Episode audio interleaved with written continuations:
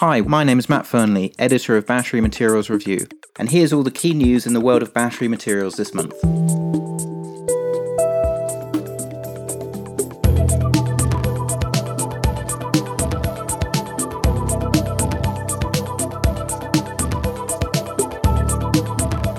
Welcome to November's edition of Recharge, the podcast of Battery Materials Review. Thanks for tuning in this month. First of all, I'll do a quick recap of the month's news from Battery Materials Review. And then for our interviews, we've gone all in on nickel this month with two fascinating exploration and development stocks, both of which have got prospective nickel sulfide deposits. First up is Robin Young, CEO of AIM listed Amur Minerals. Amur's looking to develop the Kun-Manie nickel sulfide deposit in Russia's Far East, which also boasts byproduct copper, cobalt, and PGMs. The company produced a PFS earlier this year and is carrying out further feasibility work now. Our second interview is with Scott Williamson, MD of ASX listed Blackstone Minerals. He talks in detail about Blackstone's highly prospective polymetallic Ta Khoa project in Vietnam and also gives a flavour for its exciting exploration portfolio in Canada and Australia. But now on to this month's news and features from Battery Materials Review. This month's first feature article is on electric vehicles. The slowdown in Chinese EV sales has caught lots of people's eyes and has raised concerns for many about the durability of the EV event and hence the battery material event as a whole. We're not so worried because we think that there's a strong likelihood that the engine of the EV event will shift to Europe in the medium term, given the very supportive emissions legislation which starts to come in in Europe over the next few years. Looking at the number of new models planned, and particularly considering the lower prices of some of those new models, suggests to us that EVs are starting to move towards the mass market in Europe, and as a result, we should see some stronger demand growth going forward. This month's second feature article covers the travails of the lithium market, particularly the Western Australian spodumene producers. While the situation continues to look tough in the near term, our shipments to inventory ratio analysis does suggest that there could be some light around the corner the corner in this case, unfortunately, only being the middle of 2020. There's a fair amount of news flow this month, so as usual, I'll just pick out the high points. The more the lithium industry evolves, the more I think the London Metal Exchange is barking up the wrong tree with its intended lithium contracts. Lithium carbonate and lithium hydroxide are just moving more and more into the realm of specialty chemicals, and I actually think the LME is doing the industry a disservice by trying to treat lithium chemicals as a commodity because they very clearly are not. Moving on to nickel, and there's lots of fun and games in the nickel market at the moment. The Indonesian nickel ore ban is going to keep things tight, as is the closure of the Ramu mine in PNG on environmental grounds.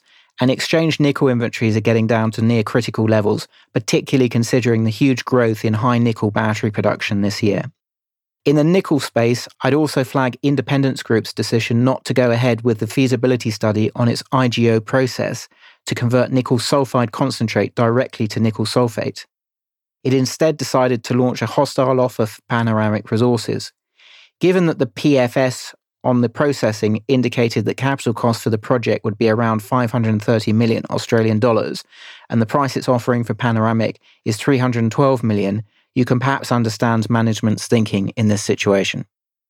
In lithium development, there's a welcome dose of conservatism from Sigma Lithium Resources' feasibility study on its Brazilian hard rock project, with the study targeting only a 60.4% lithium recovery based on dense media separation. Despite this very conservative recovery forecast, the project is still in the lower realms of the cost curve on a CAIF China basis, and capital costs come in below 100 million US dollars. There are only eight sets of drill results this month, with Galan Lithium's Pata Pila results to stand up, and there are seven resource upgrades. In the financing space, it was another pretty dismal month, with only $60 million raised over the whole of the battery materials space, 50% of that in the graphite sector. Our analysis of the type of funds raised shows a significant increase in stake sales this year compared to equity and debt raisings, presumably indicating the distressed nature of many stocks. In the downstream space, there were further raw material offtake announcements, but apart from that, the focus was mostly on EVs. Tesla missed its Q3 delivery target, but then recorded better than expected Q3 results that surprised the markets. Unfortunately, other EV makers didn't fare so well, with BYD warning on 2019 profits and reporting that its NEV sales were down 34% year on year in September alone. There's an interesting contrast in approach between two Japanese automakers reported this month. We report that Honda has speeded up its electrification plans in Europe after strong demand for its first hybrid SUV, while Toyota has decided to roll out its first high volume battery EVs in China, delaying their European launch for up to two years. There's a lot of momentum on clean air legislation in Europe at the moment. We report on the city of Brussels' plan to ban petrol and diesel vehicles by 2035. It's one of 13 major European cities that plan to ban both petrol and diesel. At the beginning of November, the German government agreed to increase cash incentives for EV sales to as much as 6,000 euros per vehicle. However, the big issue in Europe is and remains charging infrastructure. But there is starting to be positive momentum in that space as we report further in this issue. In stationary storage, a report on storage battery fires in South Korea concluded that inadequate monitoring and protection systems were to blame for a spate of fires, suggesting no material issues with the batteries, which is a positive outcome for the South Korean battery makers. Finally, I'd be remiss if I didn't mention the Nobel Prize awarded for the invention and development of lithium ion battery in October. Congratulations to all involved. In our materials ranking this month, nickel remains at the top of the tree despite its 3% correction, while cobalt and vanadium lose two places each on weaker market activity. Lithium chemicals remain welded to the bottom of our ranking, and absent a significant restocking event, we just don't see any catalyst for them to move higher in the near term. September was a mixed month for equities, with significant profit taking in nickel and cobalt following their strong performances in September.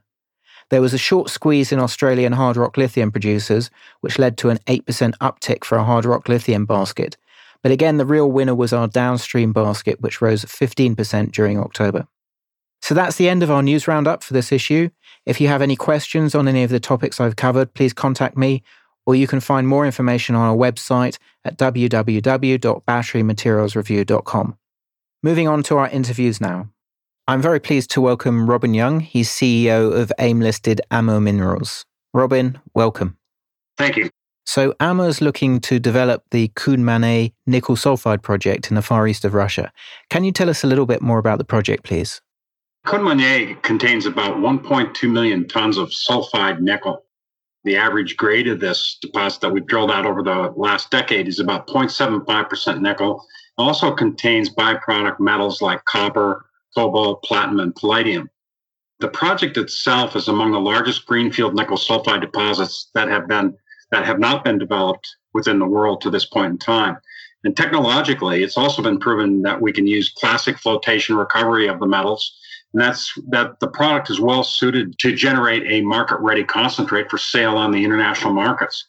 Physically, we're well located. We are adjacent to the three largest nickel consuming nations in the world, which are China, Korea, and Japan. The product itself will allow us to generate a class one nickel. And what's important about this is it's a highly desirable source of nickel sulfate. And this is key in the use in the manufacturing of electric vehicle batteries. And that's projected to be a burgeoning market in the near future. At this point in time, what we're seeing is that there's about 1.4 billion commercial and passenger cars on the road. And our Khun Mon-Yai project is projected to produce enough nickel to make about 13 million 50 kilogram batteries. Today, there's only about 2% of the world's batteries are considered to be green. And we're trying to replace the internal combustion engine, which produces about three tons of CO2 per year. So we're sitting with a very good product. We have a very green footprint that we're looking at participating in. And we're sitting in the, the center of some very good international market and uh, also the world's largest consumers. In terms of infrastructure to get your product out to China, what have you got? what we have is is uh, a rail system that is fairly well developed inside of Russia. Once our product is on the rail system, it can either go to the east towards Vladivostok, which is a port that is readily available for delivery into Japan, Korea, and ports of China. We can also go west. And by going west, that would take us all the way into St. Petersburg. Now, there's a big difference in the distances, but what really is important to understand is that the trains that are that are bound eastward are pretty full, whereas trains that are headed westward are relatively empty.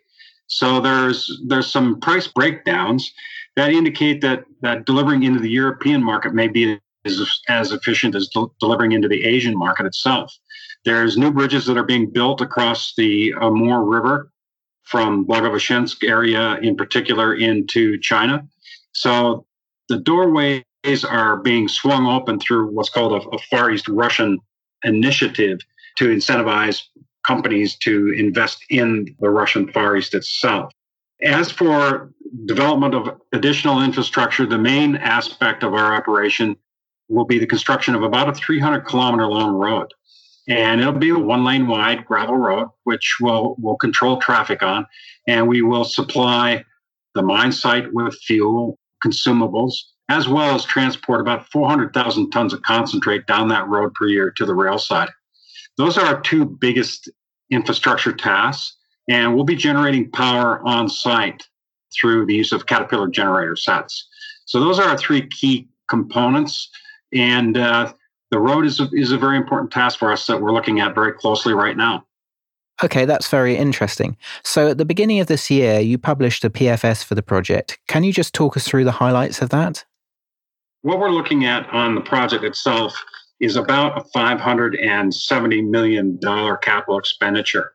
That includes the components of everything that's on the site and what we call off site capital expenditures. And that would include obviously the access road and an upgrade to a rail station to allow us to offload our concent- or upload our concentrate to the system and transport it to Vladivostok or possibly even St. Petersburg. Um, mobile mining equipment is also included in this. We're anticipating open pit and underground operations. So at this point in time, the total ca- initial capital cost figure is approximately $570 million. And in our calculations, what we've done is assume that there will be no support from any of the Russian governmental agencies, which we'll address uh, in a little bit, where in actuality there is a great deal of interest that would possibly reduce this $570 million. So over the course of the time, we're going to mine about 647,000 tons of nickel that'll be delivered into the market. And our average cost to mine a ton of ore is about $23.04 per ton bringing our total cost to generate, say, a, a ton of payable nickel to about $8,540 or about $3.87 per payable pound of nickel. So the dynamics of those operating and capital cost estimates indicate that we have a net present value at, at this point in time that approaches about 614 million US dollars. Now that's that's a 10 discounted at a 10% which is typical of assets located in, in Asia itself.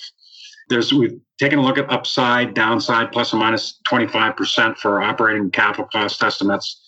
And uh, obviously, uh, we're looking at paybacks in the order of, of two to three years for the configuration itself. So when we take a final look at the numbers today, what we see is in a concentrate sale basis, our break even nickel price is about $6.16 a pound, whereas the most recent pricing as of today was about $7.40 a pound. Long term consensus pricing is $8 a pound, with Wood Mackenzie even projecting as high as $10 within the next five years. So we're, we're comfortable with the numbers we're seeing right now, and we believe that we've built a very conservative model for assessing the potential of the project it's fair to say that this project is highly leveraged to a rise in nickel prices. Yes, it is. And one of the things about being highly leveraged to, to nickel pricing is that we are looking at generating a nickel concentrate. And nickel concentrate payable schedules are tightly fixed to the London Exchange metals prices. So a few cents move up in the nickel price can net you tens of millions uh, increase in your net present value. So it, it is it is an extremely leveraged project when you when it comes to long term and near term pricing of nickel. So you touched on this earlier, but um, do you get any support from the Russian government in terms of taking the project forward? Absolutely. There is what what uh, we collectively inside the company call the Russian, the Far East Russian agenda, and this is a program that has been put together by Vladimir Putin, and it's to help develop the Russian Far East, which consists of eight states. Amur itself is one of those eight states, and and what they are wanting to do is to increase international investment inside in into this area of Russia. They're looking at a possible 6% growth in GDP for the region. That's their objective. It's ambitious, but what they have done is they have created four very specific areas of investment potential where a company can benefit. The first one is, is that they have actually removed the net profits tax of 20% for the first five years of the operation, and then it's going to be 10% for the next five. They've also done a substantial reduction in the metal metal recovery tax, and which is eight percent. Initially, it starts out at zero, and then it linearly increases until year 10, where it is at 10%. Social taxes are also removed from the payroll taxes of employees if you uh, agree to signing up for what's called a regional investment project, which is the best way to go for investing in inside of that part of Russia. And the fourth is also fuel credits. We're looking at, say, a 10% discount on fuel costs because it's a Far East development project and it's also a mining project. So these direct financial components are very, very good for developing the project itself. Then, in addition, there are uh, uh, uh three specific funds that have been created to allow for grants to be given and for low interest rate loans to be provided for specifically infrastructure development. The 300 kilometer long road that I had mentioned earlier um, is going to open up timber. It's going to open up uh, placer mining grounds, potential exploration of additional nickel projects, gold projects. All of this is is done through these low interest rates and and lowered interest rates and also for the grants that would be included in the project itself. Generally, what you can anticipate is that working with these agencies, you can see a, depending on, on which one, um, you can see anywhere from uh, a 10% of the total capital project investment being granted, and that those monies would be available to use in, say, construction of the road itself. So we have been working very, very diligently with uh, various federal agencies which are tied to strategic projects, which we are strategic, and with the state and local ministries to make sure that we uh, can take advantage of, of the skill sets and also begin to train up people for the, the thousand man thousand man camp that we require for actual building of the operation itself. A great deal of incentives have been been placed in front of us and made available to us, and this is work that we just need to continue working and pursuing.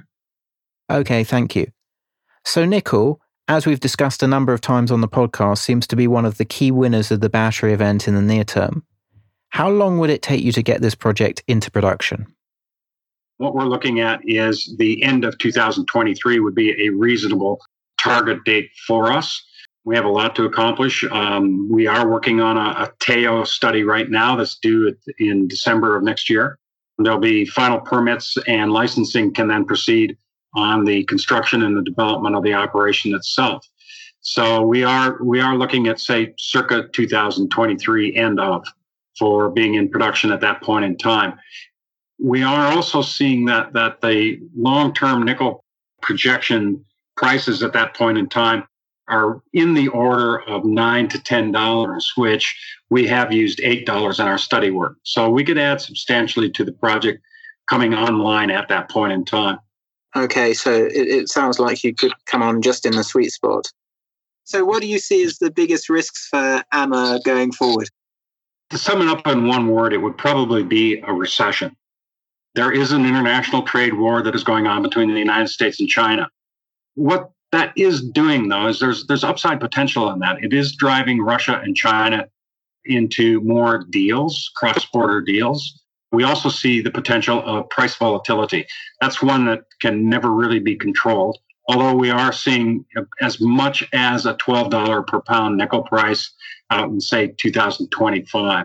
So, not having Wall Street's journal two years hence, it's hard to predict, but I think that we're looking at international markets as, as playing the key role in our greatest exposure at this point in time. Okay. And then on the other side of that, what do you see as the most important catalyst for the stock over the next 12 to 18 months? As we move forward through the, the tail, we're going to be able to identify additional areas of upside potential. Um, we did release a PFS in February of this year. We touched on, on the ability of us generating a copper concentrate, a standalone concentrate, which we had not included in the study that in itself would add substantially to our ability to finance the project through potential streaming agreements for, for a copper product itself. Um, we are working with a company called Gipronickel on this, and Gipronickel is a wholly owned subsidiary of Norilsk, and they're very skilled crew when it comes to nickel and copper concentrate generation. We have that. We also are taking a look at ways in which to reduce our total capital expenditure we do know that that uh, in our capital cost estimates, we use the most expensive items. We used Caterpillar equipment when, in all actuality, we could probably use BelAZ equipment, which is 30% cheaper. But both of these organizations provide leasing agreements, so we don't actually have to stump up the initial capital for purchasing the large mobile mining equipment fleet to produce, say, 6 million tons a year of, of ore and an additional 15 to 20 million tons of waste. So all of these options are available to us, and we'll methodically work through them as we're working through the tail, which is due for delivery in December 2020. Okay, great. Obviously, you speak to investors quite a lot. What's the most important factor about the project that you don't think investors grasp currently? I think that probably all of our study work has really been done on an extremely conservative basis. There's a phrase in the industry never fall in love with your project. That's when you begin to, to make mistakes and you underestimate costs and overestimate profitability of the project. Our entire team has worked on banking studies for independent consulting companies, and that's been very valuable to us. And so, in the case of where I had mentioned possible leasing of equipment, we've all decided that we would we would opt to capital to estimate our capital costs using say Caterpillar equipment. It is the most renowned and also coincidentally the most expensive equipment in the world. There are companies like Komatsu and BelAZ itself that produce lower costs. When we took a look at estimating the cost to to move a ton of rock, we did not utilize any discounts for the fuel because we're a mining project. We've used today's pricing, which when you buy in bulk would be a lot less. So every step of the way, when we thought there was a definitive approach to to possibly reducing costs, we always use the most expensive one. So we've tried to be extremely conservative in this study, and by by undertaking that approach, it makes us uh, far more comfortable with the results that we've been reporting at this point in time which is in the order of in excess of uh, $600 million net present value on the project. We're pretty pleased with that number. That's great. Robin Young, CEO of AIM listed Amur Minerals, thanks very much for joining us today. You're welcome. Thank you, Matt. And moving on now. So I'm here with Scott Williamson, who's MD of Blackstone Minerals. Welcome, Scott. Thanks, Matt. Thanks for having me. You're welcome. So, to kick into the questions, you've got a really interesting range of projects. You've got some cobalt exploration in North America, nickel development in Vietnam, and also gold and nickel exploration in Australia. The Ta Khoa project in Vietnam is front and center among those. Could you just give us a little bit of background in terms of what attracted you to that project? Yeah, no worries. So, we started the company with gold and nickel exploration in Western Australia, and very quickly we sort of moved into the battery metal space. And and so we headed over to Canada looking at the cobalt in uh, British Columbia. And through that process of exploring for cobalt, we started to build some relationships with some of the end users, particularly in South Korea. And through those relationships, we sort of we were ahead of the game really with, a, I suppose, this move to high nickel cathode chemistry. So it was it was these relationships that sort of about 12 months ago that we sort of started uh, looking around for nickel sulfide assets and and that's why we sort of was landed on this Vietnam asset because it it's that type of geology that's very I suppose has that potential for large tonnages of nickel. So it's a magmatic nickel sulfide and and it was it was that potential to to sort of for these end users to potentially lock in security of supply over a number of years that, that really attracted to us to this asset in Vietnam. So we've got some great geology. It's that, that particular type of geology similar to Jinchuan up in China and Norilsk in Russia that has that potential to really, um, I suppose, access a significant amount of nickel. So it was that transition into high nickel cathode that really pushed us towards this asset in Vietnam. Okay, and, and as I understand it, it's sort of a brownfield asset. Can you talk a little bit about how much has already been pumped into it? Yeah, no worries. So, previous owners operated the mine between 2013 and 2016. And unfortunately for them, that was some of the most difficult nickel price environment we've seen in uh, over the past 10 years. Through that process, they've spent over $130 million on capital infrastructure. So that's a, a great starting point for us. So there's a, an existing concentrator. We have a, a 250 person camp. We've got a, a, modern mechanized underground mine built to an Australian standard. So this is this is a mine that's been built as if it was in Australia or Canada, and it's been built to the standard that that we're used to in Australia. So it's it's a, yeah, it's been built by Australians to an Australian standard. And so that gives us a really good platform to leverage off. And, and I suppose the key part of that story being that the previous owners didn't put any money into exploration. So the whole time they were operating, there was no exploration done to firm up the next resource or reserve ahead of the mine life. So they started with a five year mine life. They actually mined it in three and a half, and that that whole period there was no exploration. So our core business being exploration we're really excited to really un- unlock the geology. And but but we think that there's a 10 to 20 year mine here, and um, and through the through our our strength in, in exploration, we we can show the market that very very quickly. Okay, thanks very much. So a lot of people won't be familiar with Vietnam as a mining jurisdiction. Is it mining friendly? The reason why there's not as many foreign investors in the mining industry is because there is this tariff on concentrate. So for, for nickel concentrate, you're paying a 20% royalty straight to the government. And the reason being is that similar to Indonesia and, and other jurisdictions like Philippines, the government is really keen to, I suppose, push miners down to, into the downstream processing. So they want to keep the jobs in country, which is fine. So we're, we're looking at, at working with that, that sort of strategy and actually developing a downstream processing facility which would allow us to remove that tariff. So there is this sort of push towards downstream processing, but other than that, it's a it's a great jurisdiction to to go mining, and and it's um, some of the lowest costs um, mining we'll see you'll see anywhere in the world. So you've got low labour costs, hydro grid power, which leads to some of the lowest mining cost environment you'll see. So yeah, it's very mining friendly as far as the government's concerned, but they do have this sort of push towards downstream processing, which we think is actually probably not a bad idea because through our relationships with the end users, we know that they can't take concentrate, but they need a downstream process or a downstream product, and we're looking at the, the t- different battery products that we could potentially deliver. So nickel sulfate, MHP, MSP are the sort of key battery products that we're looking to to sort of process and, and, and deliver into that lithium ion industry. And there's a 43101 historic resource on, on the asset, I believe, but it's not yet JORC compliant. What sort of size is that? And what sort of upside potential have you got from your current drilling program that uh, you're putting the results out, uh, out on yeah. at the moment?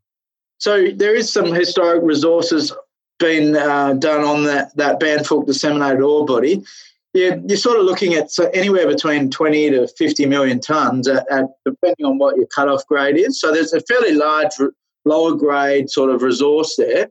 The reason um, we haven't sort of put anything around out on that is because it is not yet JORC compliant, and Um, we need to do our own drilling to confirm that, that those numbers are real. But from our drilling, we're seeing that those numbers, probably better than, than expected. We're seeing very strong grades uh, over very long, broad widths. So um, the other difference being is that the, the previous resource was only done on nickel. So the previous assays were only really done on nickel, a little bit of copper and a bit of cobalt. We're now seeing very strong platinum, and palladium as well. And so our maiden resource will include nickel, copper, cobalt, platinum, palladium, and gold. So it really adds a potential byproduct credit and, and could really, I suppose, a bit of a game changer for us because it could really change the economics of, of that Ban Phuc disseminated ore body. And and what's the sort of representative nickel grade of the sort of drilling that you've been doing so far?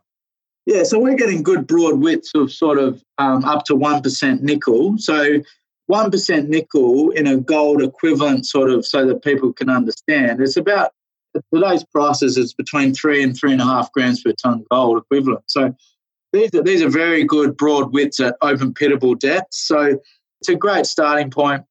We think we can get, we can, for open pit mining, we can be mining much lower than 1%.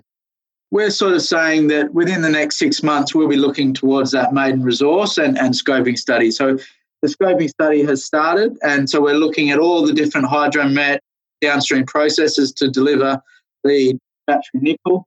So yeah, about a six month process to to drill the ore body out and then to convert it into a maiden resource and a scoping.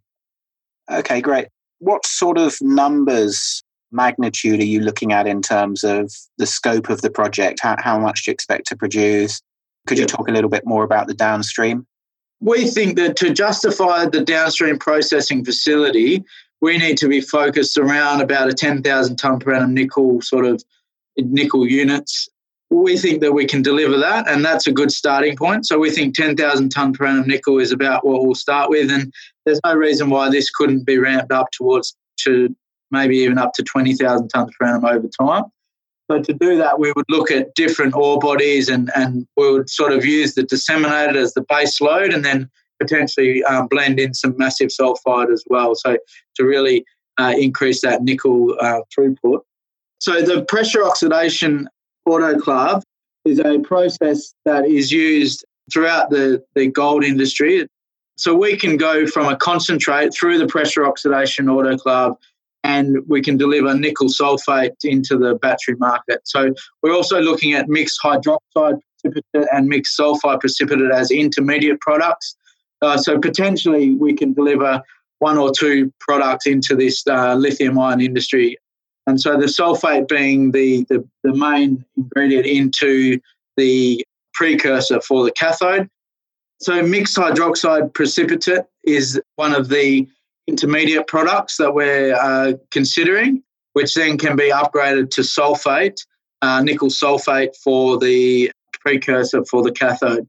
We'll also consider cobalt sulfate as a potential product because we do have some very strong cobalt numbers that we can also upgrade to a battery product. Okay, great. Thanks very much. Could you give us a quick update on what's going on with your Canadian projects? Yeah, so with with that focus towards Vietnam, we've we've sort of, um, I suppose, put the Canadian asset onto a sort of a slower sort of phase where we, we're just really firming up the targets before we we really get into the drilling there. The the market is saying that it really wants the nickel, so we're sort of focused mainly on nickel. But we've done some great work out on on the, in the field. Um, we've we've found some really interesting uh, sort of copper gold in veins that, that sort of sits above the jewel prospect. So the jewel being one of the, the larger sort of IP targets. So the jewel mine was mined in the 1930s. They mined very high grade gold and, and high grade copper. And we're seeing some very good copper numbers coming out of and, and very high grade gold coming off some sort of dike sort of uh, that, are, that are coming off what looks like a very large sulfide bearing body below the jewel mine. So, yeah, some really good numbers coming out of there. But uh, at the moment, our focus is, is, is more on the nickel in Vietnam, but we're continuing to refine our targets and get them ready for, for drilling in the new year. And you've also got the, the Silver Swan project in Western Australia, which is right in sort of nickel alley, alley if you will. Could yeah. you talk a little bit about that? Yeah, so the Silver Swan South project, we're about 10 kilometres south of Silver Swan and Black Swan, which is a um, one of the, the highest grade nickel sulfide ore bodies in, in Australia. So the Silver Swan was about a 10% nickel mine or nickel ore body in its day. And so we're, we're pretty excited to, I suppose, continue moving that asset forward as well. We've got some great nickel, copper, cobalt, platinum, palladium sort of in um, in soil or, or at bottom of hole air core drilling. We've also got some good gold numbers. So we're along strike of the Kanowna Belle gold mine, which is actually one of Australia's better underground gold mines. So yeah, some really interesting numbers there. We're actually under a salt lake. So what's happening in Australia, a lot of the big discoveries these days are undercover or under under these salt lakes that have never been explored. So most of the outcropping mineralisation is has been accounted for. So the real big discoveries in, in Western Australia are going to be made under under these salt lake covers. So we, we think that this if there is a big ore body there, and it could be nickel, it could be gold, but there's a reason why it hasn't been found until now is because we've got to drill through a salt lake and, and take bottom of hole air core samples to get a, a good understanding of what's happening underneath. So it's yeah, it's got that potential to, I suppose, for a major discovery. But at the moment, once again, we're sort of focusing mainly on Vietnam because of the brownfields. At the moment, it's all about brownfields. This market is, is very, I suppose, risk off. And unfortunately, yeah, the greenfields targets are, are, are for another day. Now, you've recently raised funds. What's your current cash position, and are you going to be fully financed for your maiden resource on Vietnam and the scoping study? Yeah, that's right. So about five million dollars at the last quarter. So we raised four point five million at fifteen cents. Currently trading today at ten point five cents. So it's disappointing that we're we're under the raise price, but I think a great opportunity because we are very well funded all the way through to the scoping study and maiden resort. So because we've got four drill rigs running, consistent news flow leading up into those those two big announcements. Most importantly, we're our dollar just goes so much further in Vietnam. So we're talking at sort of sixty to eighty dollars a meter, whereas in Australia we are sort of we're thinking we at least three hundred dollars a meter. In Canada with with helicopters we were talking five hundred dollars a meter. So we've got four rigs running for the price of one in in Canada or Australia. So we can drill this ore body out for one or two million dollars. It's it's amazing what we can actually achieve with very small capital numbers. So yeah, we're, we're fully funded all the way through to that maiden resource and the scoping study over the next six months. Okay, that sounds great. Obviously, you do a fair amount of marketing, talking to investors. In your view, what's the one thing about this company, Blackstone Minerals, that you believe that investors should be the most excited about? I think this could be, and I've said it a number of times in my uh, releases, this could be a globally significant nickel sulfide ore system as we know, nickel sulfide is some of the most difficult, or nickel sulfide in general is probably the most difficult uh, mineral to, to explore for. This was found back in the 1960s, so the, the hard work has been done, and we now all we need to do now is just go through and systematically drill out all these ore bodies. So it's a really exciting period for Blackstone because we think this we're uncovering what could be a whole new nickel province and it just hasn't been systematically explored. So with by using the modern uh, exploration techniques, so we've, just brought in our own EM crew, we've bought IP, 3D IP, we're using all the modern geophysics. We're really going to uncover something special here. So it's um, it's exciting times, and this is the sort of thing that could be a real company making asset for us. Okay, well, good luck with that. Scott Williamson, MD of Blackstone Minerals, thanks very much for your time today. No worries. Thank you. Thanks, Matt. So that brings us to the end of our roundup for November. You can get more detail on any of the topics I've discussed in the latest issue of Battery Materials Review, which you can find at www.batterymaterialsreview.com. Thanks for listening.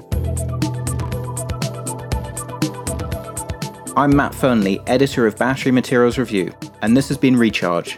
Thanks for listening.